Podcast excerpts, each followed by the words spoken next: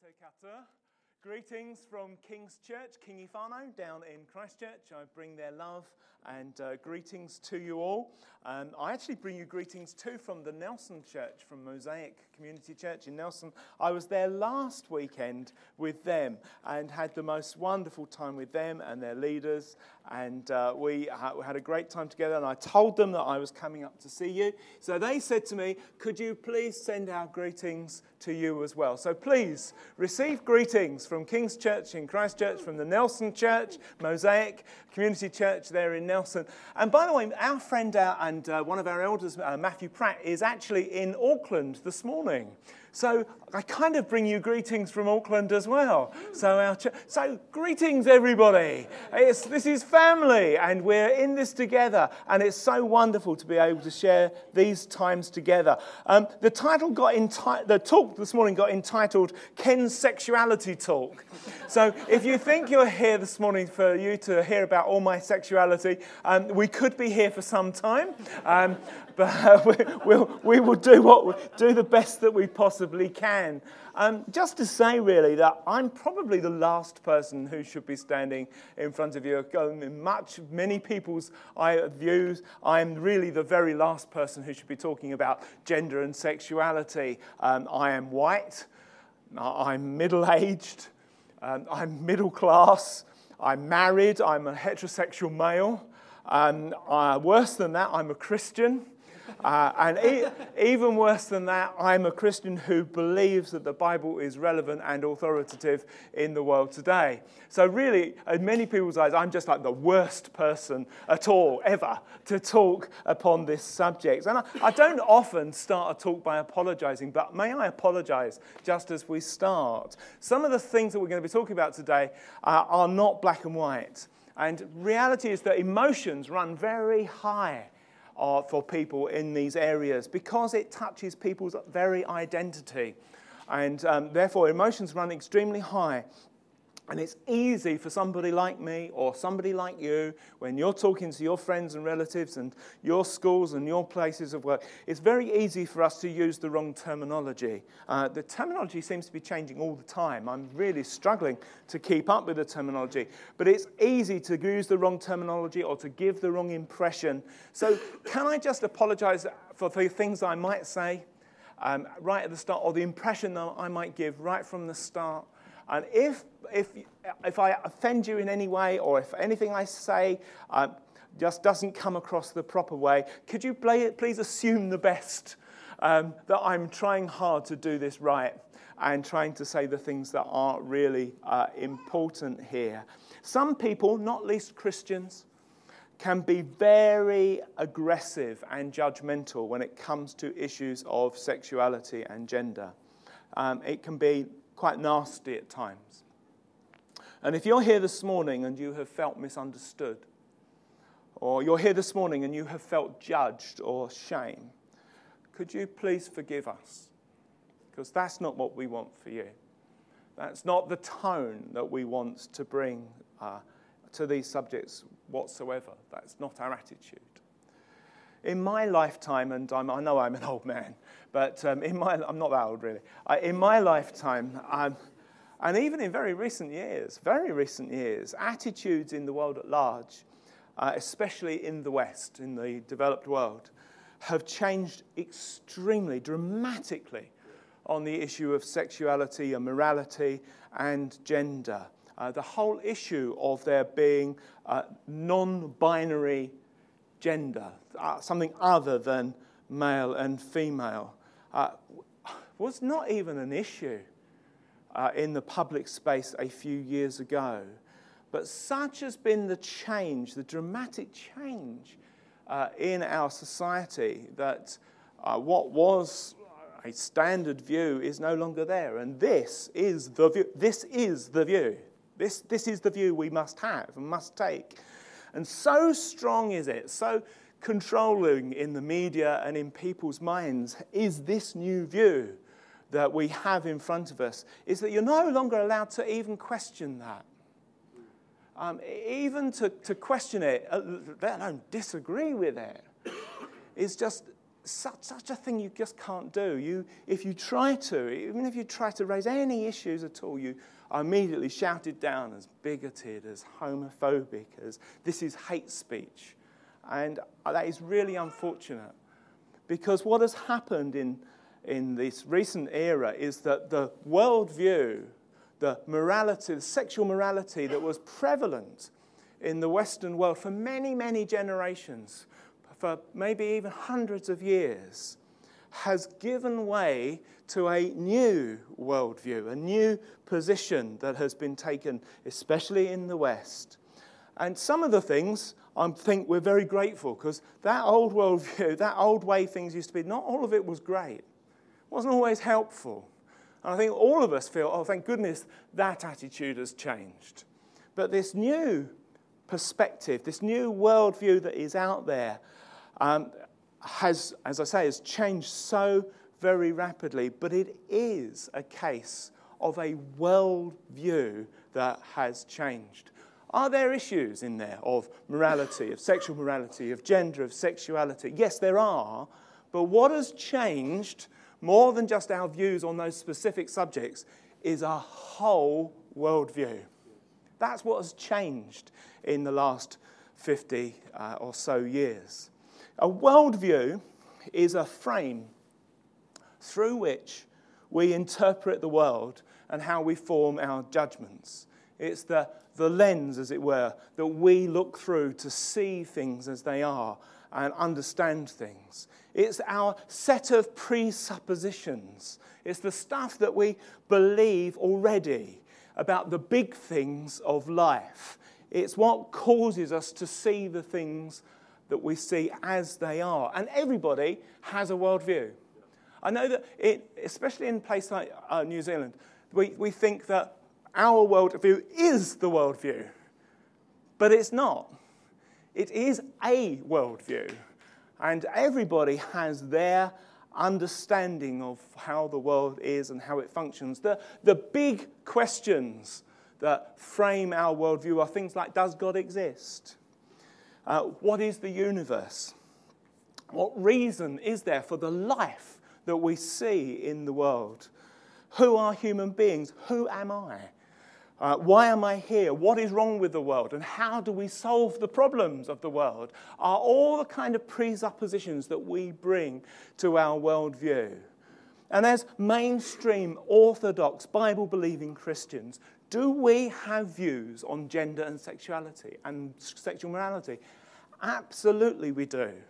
But I think what is really helpful for us before we dive into those specific issues is to see why it is that we frame our world as we do and why we see it in the way that we see it. So, what I'm going to do, I'm going to take my watch off and I'm going to try and keep a track of time because what we're going to do is we're going to go through the Bible. I mean, all of it. Not every chapter, praise God, because that would take a very long time. But we're going to go through the Bible. And the early chapters, we're going to just spend a little bit of time on. Why? Because we need to see why we believe what we believe about the issues of gender and sexuality and sexual morality. Okay? So here we go. Big breath, everyone. You ready? Here we go. We're going to start where? At the beginning. Of course we do. Genesis chapter 1, verses 1 to 3. In the beginning, God created the heavens and the earth. Now the earth was formless and empty, darkness was over the surface of the deep, and the Spirit of God was hovering over the waters. And God said, Let there be light, and there was light. Three points really quickly. Number one, there is a God.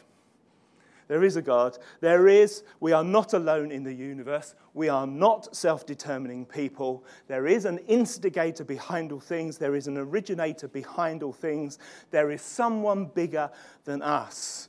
One who is definitive. One who is an absolute. There is a God. Okay? Second point. I'm doing this real quick, right? real quick. Second point is this God is that creator. What did it say? It said the world, the earth was formless and empty, and darkness was over the surface of the deep. Formless and empty. Tohu bohu. Tohu bohu. Formless, empty. That's what the world was like formless and empty. It was darkness, and God said, Let there be light. But it was formless and empty. And God acted to deal with the formlessness and the emptiness of the world. That's what he did, and that's what he's always doing. God is creator. There is someone there who knows us intimately, who knows what we're about, who was there before we were, and he understands you and knows what's best for you. We have a creator. Third point I want to make, doing this real quick God is community. Now, I'm not suggesting here in Genesis 1 1 to 3 we see a fully formed Trinity. We don't. We don't. But what we do see is God, God, the initiator, God, the authoritative one. And the Spirit of God was hovering over the water. Oh, oh, there's more to this. Mm, mm. Then God, verse 3 says, Let there be. God said, there was a word of God. Now, is that's not a fully formed Son of God as we understand the Word of God to be. But what we see here, right at the beginning, is God in community, acting as community. It's quite important, actually. It's quite an important thing. God is not a singularity, God is community. Yeah? Got it? Right. Then we get to the days of creation. Now, I can't go on to explain. We could spend all day, we could spend weeks talking about the days of creation. But what I want to point out is this that the first, second, and third day, God separated. Separated night, uh, night uh, uh, light and darkness. He separated day and night. Separated uh, sea, and, uh, sea and sky. He separated land and water. On the three days, he did the bohu issue. He brought structure to it. He dealt with the, the sense of this being formless. And on the second lot of three days, they are parallel to the first three days. So on the first day, God separated darkness and light, and on the fourth day, He made the sun and the moon to rule over the day and to rule over the night. On the second day, He separated water, the sky and sea, and on the, the fifth day, He filled the sky and the sea. And on the sixth day, he separated land and the water. Uh, uh, sorry, on the third day, he separated land and water. On the sixth day, he filled. So he was forming and then he was filling. He was doing, dealing with the formlessness and the emptiness.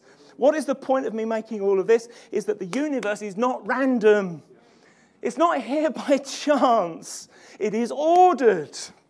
It's beautiful. It's full of life. It's mysterious. 95% of the world, the universe, we don't know what it is. It's made up of stuff that's not matter. We struggle with knowing what the 5% matter is. But 95% is dark matter and dark energy, and we don't even know what that is. But what we see is that it was ordered, that God, God dealt with it. He wasn't arbitrary. So then we come on to what Pete dealt with last week, uh, the sixth day when God created human beings.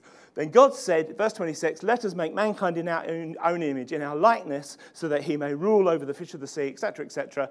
So God created mankind in his own image. In the image of God, he created them. Male and female, he created them. God blessed them and said, Be fruitful and increase in number.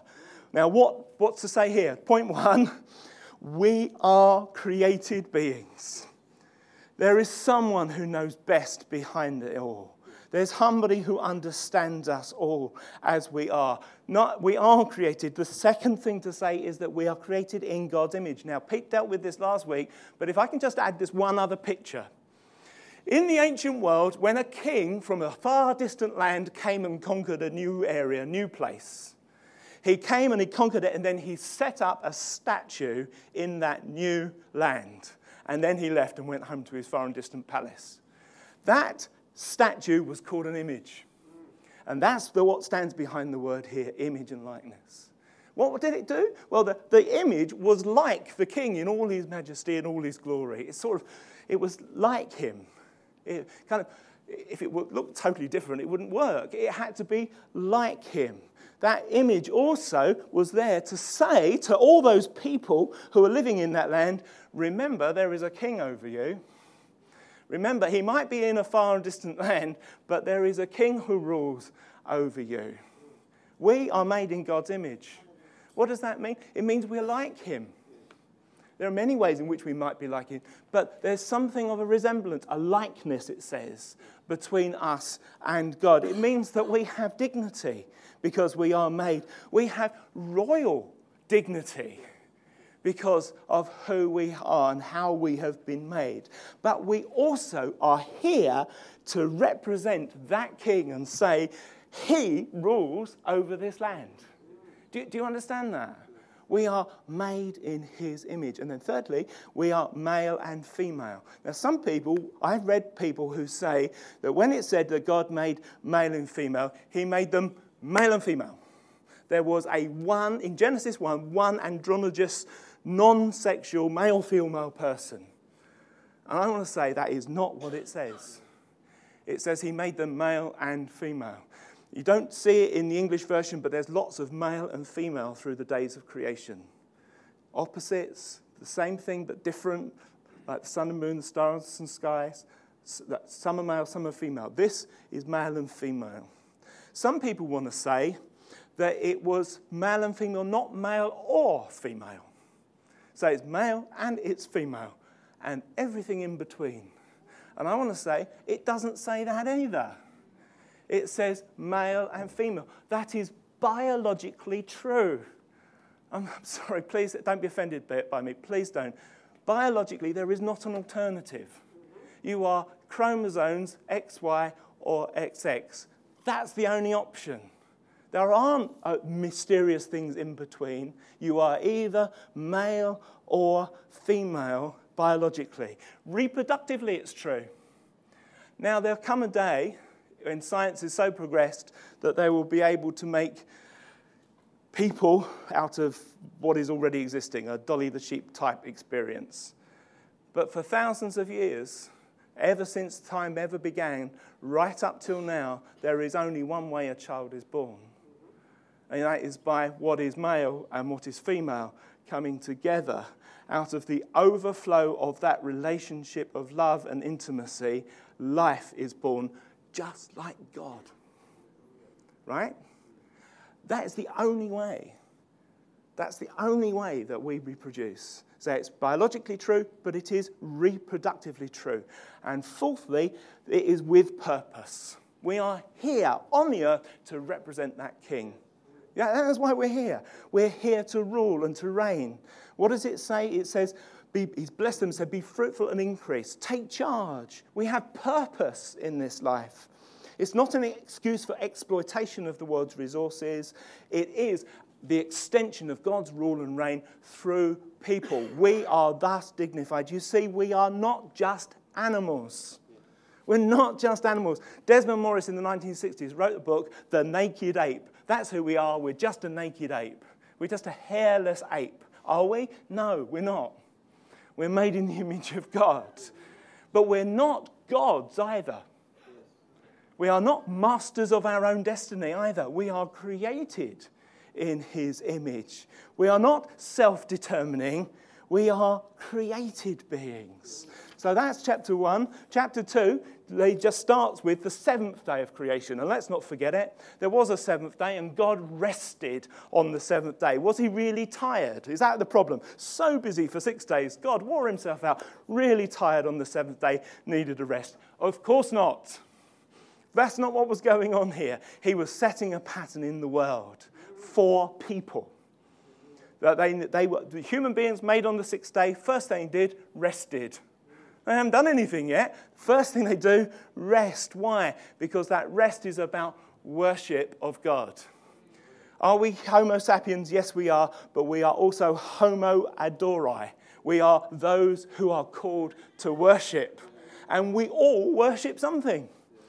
It doesn't matter if you're religious, non religious, it doesn't matter what part of the world you're from, you're worshipping something because that is how you were made. You see, this worldview, even just in one chapter, this worldview is very different from this worldview. This worldview, which we just talked about, about being created, being in the image of God, all those things, is very different from this worldview, which says human beings, we are just an inconsequential mammal in an insignificant planet on a low order solar system. And that's what we are. And you go, no, we're not. You know, this world says, look, there is no reason for life. There is no reason why we're here. Therefore, we have to make whatever we can of it. So let's just pursue love, life, and happiness. Anything we can to make something of this life. That's what that, this life is all about. That's very different from this world. Very different from this world, this point of view.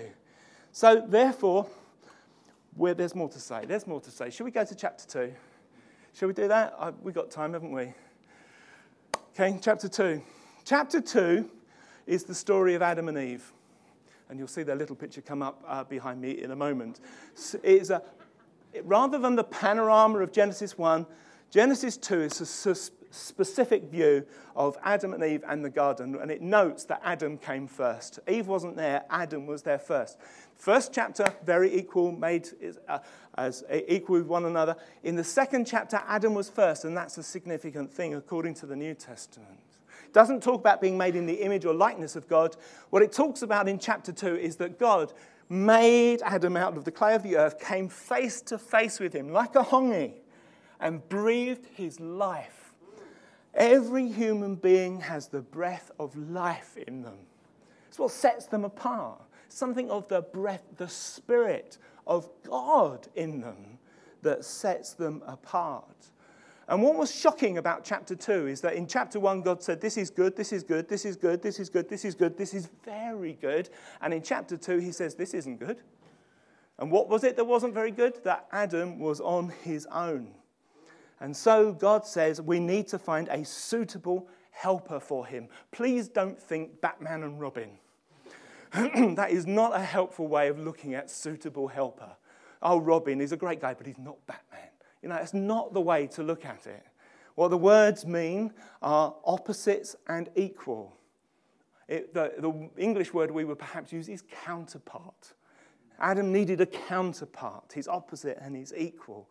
God is talked about as being our helper. There's nothing inferior about the word helper there at all. So we had a parade of animals, and all the animals were brought before Adam, and were, was what a suitable helper found amongst all these animals. And there was a bear and a lion and tiger and a blue whale and a goldfish, and none of them were his opposite and equal. What was the point of this parade?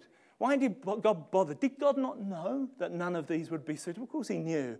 This was for Adam's benefit, it's for our benefit because God was going to do something really precious, really vital, so special that that's well, this is what he had to go through this whole procedure of Adam realizing there was nothing here, there was no one here for him. So God took some his rib or his side, and out of this side he made and fashioned the woman. And Adam woke up from this surgery, saw a naked woman beside him, and he opened his eyes and he went, Wow, this is it. I found it. This is what, this is, what does he say? This is bone of my bone and flesh of my flesh. She shall be called woman, for she was taken out of man. We don't talk about flesh and bone, we talk about flesh and blood in English. And it's talking about a new kinship relationship, a new close family relationship. And it all leads up to this. This is why we have Genesis chapter 2, not as an alternative or opposing narrative to chapter 1, but because God is establishing marriage. To verse 24, this is why a man leaves his father and mother and is united to his wife, and they become one flesh. Three steps you leave. Ancient world, when this was first written down, the time of Moses, perhaps, this was, this was quite cu- culturally countering countercultural. Men did not leave their mother and father. Women came into the man's household. No, says God, that is not how it's to be. Men, you're to take initiative. You were made first, you have a responsibility to step up. Men, leave your family. You change your way of life. You leave something in order to be able to what? Cleave, it says in the old version. It is you, for this reason, a man will leave his father and mother, be united to his wife. It's a covenant word. It means like sticking two pieces of paper together with glue. You stick them together. If you to tear them apart, it rips them. It's a covenant word. There's an order here. You leave, you leave one form of relationship, one way of life. You, you cleave, you uh, are united in covenant with your wife, and then what? and they became one flesh. What, having sex together? Yeah, absolutely. With all the bits that match. They, they, they, they were one flesh. But it's not just the sex, it is what they have called recently a comprehensive union. emotional, covenantal, spiritual, bodily, one flesh relationship. That's what marriage is all about. It's not a fairy tale. Oh, I found my prince. No, it's not a fairy tale. Oh, they all lived happily ever after. It's not a fairy tale. It's not marrying my best friend. Oh, he's my best friend. No, it's not about marrying your best friend. Get another best friend. This is about marriage. It's not about finding a soulmate. Oh, they all. Oh, she's my soulmate. No, it's not about finding a soulmate. It's about being married, being one flesh. It's not a contractual arrangement. I will be married to you for as long as love endures. What? That's not, it's not a contract. It's a covenant. It's not even about falling in love. It's not even about, I, we saw each other across a crowded room, our eyes met, we fell in love. Oh, now we're married. It's not even about that. Don't buy into Hollywood rubbish. Sometimes love comes after. Quite commonly, love comes after. It's a, a, a covenant, is a comprehensive union, a covenant commitment between a man and a woman to be united at every level. That's what marriage is. That's what it's all about. That's why this is our frame. It's not the world's frame. This is a very different way of viewing it. Now, I'll just cover it very quickly. Chapter 3 happens. what happens in chapter 3? It's often called the fall. And this is a really important part of our frame. Because what we see in the fall in chapter 3 is creation is perfect yet fallen. Creation is wonderful yet corrupted. Creation is God given, but now evil is present. That's our worldview, is that it is both beautifully created and horribly corrupted by us. That's our worldview. See, what happened in Genesis 3 as the snake tempted Eve and Adam was this was an attempt to eat the fruit of the knowledge of the tree of knowledge of good and evil. It was an attempt to be God, to replace God, to make our own decisions, to go the way we want to go, to decide what is right and wrong, what is good and bad for ourselves. What is the world's biggest sin? It's pride. Pride is putting ourselves in the middle of my life and saying, I'm right. That, that's what the fall is all about. And so it's a terrible thing. Of course, what happened in the fall is blame shifted. The man blamed the woman, the woman blamed the snake, and the snake didn't have a leg to stand on. right? That's what happened. And what happened is that God stepped in and he had to say, say, hang on, there are consequences to this. They're often called the curses, but the only thing that's cursed is the snake. But there were consequences, and there were consequences at the deepest level of who the woman was and who the man was.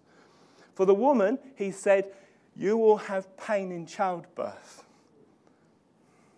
At her deepest level, there were consequences. And he said, your desire will be for your husband, but he will rule over you. What's that all about? What it's about is this that now, not only is that relationship with God uh, broken and spoiled, but the relationship between people is broken and spoiled. Now there is always going to be an antagonism between men and women, between husband and wife, an attempt to control, either by manipulation or by dem- domination. It's always going to be there. And that's always so sad. And for the man, at his deepest level, he too faced consequences, and his was about the work of his hand. And God said, It's not going to be easy now, work. It's now by the sweat of your brow that you are going to be able to raise the crops and eat, make your way in the world. And this is true. That is a big part of our worldview that there is evil, there is a fall, there are consequences. And our world would say, yes, there's problems in the world, but what we'll do is we'll increase technology. We'll improve everybody's wealth. We'll, we'll have better political systems, more democratic. We'll, we'll introduce tolerance at every level. We'll do better at education, and that will deal with the world's problems. And we look at the world's problems and we say, no, it's far more fundamental than that. Those things will never deal with it. Something much deeper, much more significant has got to happen hey, you've been ever so good. I'm about like 10, 10% through what I need to do. Why don't you just turn to each other and just say, to the person next to you, You're looking lovely this morning. So just, just turn to the person next to you.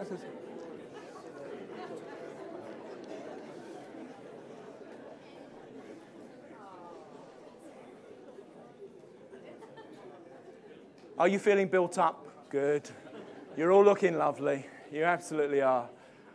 The Bible shifts at this point. And we're not going to go through every chapter now. We really aren't. We're going to, we're going to jump, right? But the Bible shifts, and it shifts from the whole of humanity down to one family, Abraham's family. Abraham, who had Isaac, who had Jacob. Jacob changed his name to Israel. Israel had 12 children. His 12 sons became uh, the children of Israel, the tribes of Israel. It is the nation of Israel. Tom Wright, who is a wonderful author, he said, and this is a, a quote I'll come back to at some point the story of humanity is re- recapitulated in the story of Israel. And the story of Israel is reenacted in the story of Christ. We'll come on to that in a minute. But what we're saying here is that the story of humanity is now worked out again in the story of Israel in the Bible. And what you find is this that 400 years the people of Israel were in slavery in Egypt, and a man called Moses came along. And God acted for their behalf and took them out of slavery, rescued them. They left. And then they went into the desert, and God made a covenant with them. Does this sound familiar? They left, made a covenant. Yeah? And God said, I will dwell amongst these people. And by his power, he came and dwelt amongst his people. Then he said to these people, We are now in this relationship. Very like a marriage relationship. We're now in this relationship. Right. I'm going to give you some teaching now, which is going to tell you how you can work this out. And we call it the law or Torah. And he taught them all kinds of things. Ten Commandments, quite famous. Summary. But they're not rules about how you get right with God. No, no, no, no, no, no. This is a people who are saved. They have left. They're in covenant. God has made an agreement, a lasting, permanent covenant with them. He is dwelling amongst his people, intimate, closely with them, and he's saying, This is how you can flourish. This is how you can live. This is what's important for you. Deal with this. Don't deal with this. Touch that. Don't touch that. This is important. That isn't. That's why so, this stuff is so important to us. So the Ten Commandments come along. What's number seven? Don't commit adultery. Don't break the marriage covenant. Don't, don't do that. Don't do that. Number 10, what's number 10? Do not cover. Do not cover your neighbor's house. Do not cover your neighbor's wife. Paul says, I was fine with all the law until I got to number 10, and then it dealt with my heart, and then I was undone. All right? This is what the Lord does. This is what it's for. And specifically, there's something about sexual relations that comes up in the law. Leviticus chapter 18, people don't like to read it. But it's there, and it's really important. In Leviticus 18, God sets out what it's to be like your sexual ethic. And he starts by saying, Don't be like the nations around you. Don't be like the, the Egyptians, and don't be like the Canaanites to the place you're going. You are to live counterculturally. You're not to behave sexually in the way that those people behaved. You're to be a different people. And he says, These are the people you're not allowed to have sex with. And he goes through them. You're not allowed to have sex with close relatives. Why do we have that enshrined in our law? Because it's in the Bible. That's why we have it. It's Leviticus 18. Don't have sex with close relatives. That includes your in laws, it includes your step relations, and there are many permutations that it goes through. Then it's very clear no sexual, sexual relationships, man with man. Don't do it. Don't be like the nations. You are to live like this. That's not how it's to be for you. No sexual relationships with animals. No, what we call bestiality.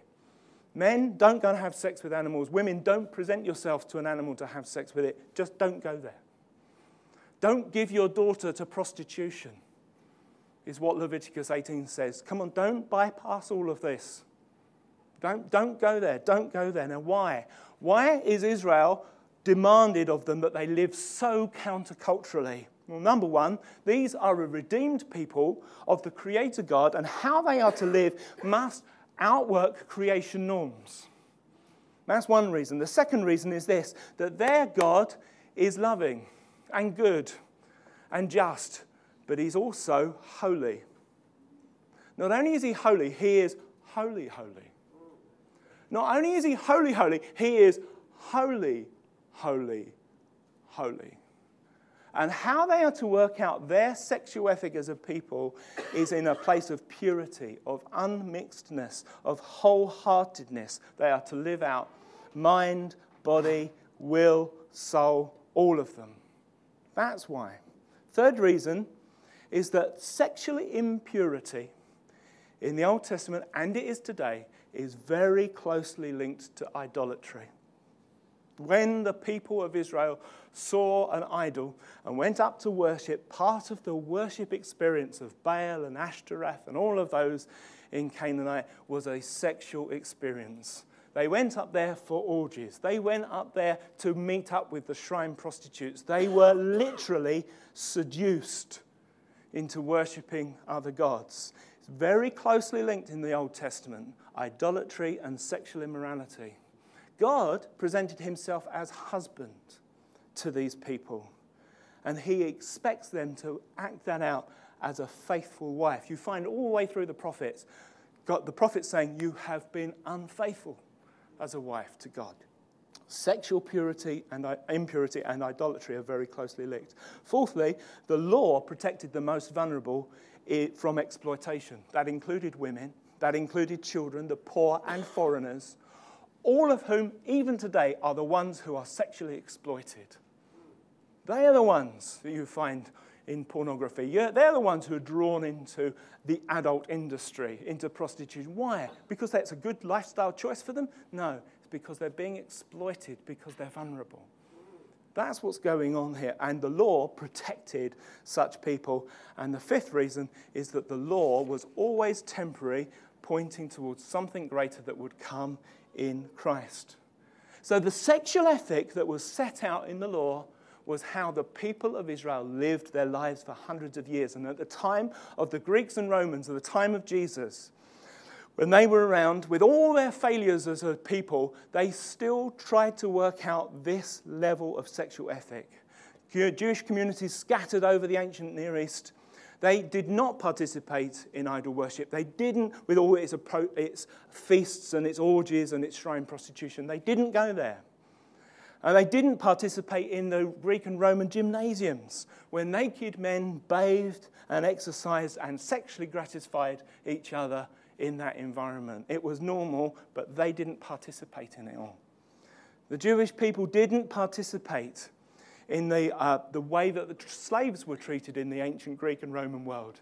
Slaves were there to be used sexually, and they did. Whether that was other women, whether that was men, whether that was children. Ch- all the slaves were, uh, were treated and the Jewish people didn't behave like that. It's, quite, it's an established fact, literary and archaeological evidence is out there to say that in the Greek and Roman world, same sex marriage was there. It was part of society. And according to some Greek philosophers, the greatest form of love and the greatest form of sexual love was that between an older man and a teenage boy. And that was the environment that the Jews were living a life different. And Jesus was born into that environment. The Jewish families of the first century were very family orientated. They married exclusively from amongst their own people. Children were born and nurtured and educated. That's why some of the Romans and Greeks were attracted to them as a people and became God-fearers. And Jesus was born into this. What did Tom Wright say? The story of humanity is recapitulated in the story of Israel, and the story of Israel is reenacted in the story of Jesus. And this was true for Jesus that he maintains the sexual ethics of his history, of his people. When he was pushed on the hot topic of sexual ethic of his day, which was divorce, Jesus went back to the oldest part of the Bible, to back to Genesis 1 and 2, and said, This is how it's to be. Matthew 19, read it. Jesus restated it. For this reason, a man will leave his father and mother, be united to his wife, and they shall be one flesh. Therefore, what God has joined together, let not man put asunder. That Jesus said that. He also went on to say, by the way, in that same chapter, some are born eunuchs, some are made eunuchs by choice, and some embrace sexlessness for the sake of the kingdom of God. He said that in the same chapter. It's worth a read. Jesus didn't move away from his sexual ethic of his Jewish background. He was single and therefore a celibate man. Sexual unity and intimacy is the preserve of the marriage between one man and one woman. Committing adultery, which both husband and wife could do, was definitely a no no as far as Jesus was concerned. If anything, what Jesus did was to intensify the law.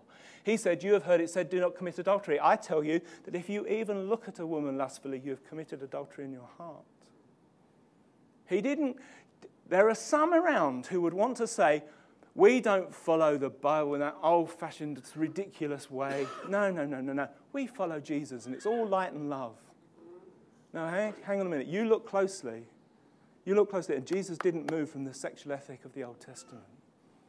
He didn't move away from that. That is what he anticipated for his followers. See, the reality is we come to Christ as sinners. Every part of our heart and our lives has been tainted by sin. We come to Jesus as broken people. We come to him with our shame. And in Jesus, we are loved and accepted. You, God loves you so much that he accepts you just as you are. And he loves you so much, he doesn't leave you where you are. You understand what I'm saying? We come to Christ and we are transformed from inside out to out. We, the old has gone, the new has come. We are a new creation, a new order of people. You're born again, your heart has changed, the Holy Spirit fills you. We leave our way of life. God makes covenant with us, and then He intimately dwells within us by His Holy Spirit. Sound familiar? Of course, it's familiar. This is the framework in which we understand and see the world. Some things change immediately. I've got a friend, he said, he said, the moment I became a Christian, I just stopped swearing. It's, uh, something just happened, changed in my life. I swore for ages and still struggle at times when put under pressure. Well, it's, it's something you wrestle with. Some things change. Some things we work out as faithful disciples in the community of believers, right? This is how it happens. So you turn to Ephesians chapter 4. And Paul says, This is how it works out. This is how this is. Sorry, are we okay for time? You're right, you're right for two more minutes, yeah? Paul says, This is how it works out. Amongst you, he says, there must not be even a hint of sexual immorality or any kind of impurity or greed, because these are improper for God's holy people. Do you, you understand? Is it rules and regulations? Oh, have I got to do? No, no, no, no. You are a new people now. And this is how you work it out. You don't have any, not even a hint of sexual immorality. Nothing it. Nor should there be any obscenity, foolish talk, or coarse joking which are out of place, but rather thanksgiving. For you can be sure no immoral, impure, or greedy person, such a person is an idolater, has any inheritance in the kingdom of God and of Christ. Let no one deceive you with empty words, because of such things, God's wrath comes to those who are disobedient. I've completely run out of time. Here I want to say our, our sexual ethic as a Christian community is utterly countercultural. Utterly countercultural. That is not our way. Tom Wright, again, he's a wonderful scholar, he said this we need to remind ourselves that the entire biblical sexual ethic is deeply counterintuitive. All human beings, some of the time, and some human beings, most of the time, have deep, heartfelt longings for sexual intimacy and gratification, multiple partners, pornography, whatever which do not reflect the Creator's best intention for his human creatures, intentions through which new wisdom and flourishing will come to birth.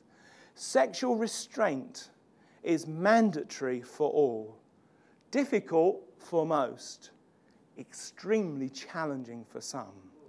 God is gracious and merciful, but this never means that his creational standards really don't really matter after all. Yeah? Now, what is going to happen right in your brains right now is you're going to have a hundred questions. One of those, which I have prepared for, but don't have time for, is Does this mean that if I am a single person and a Christian, I am committed to a life of celibacy? Answer Yes, you are. And do you know what?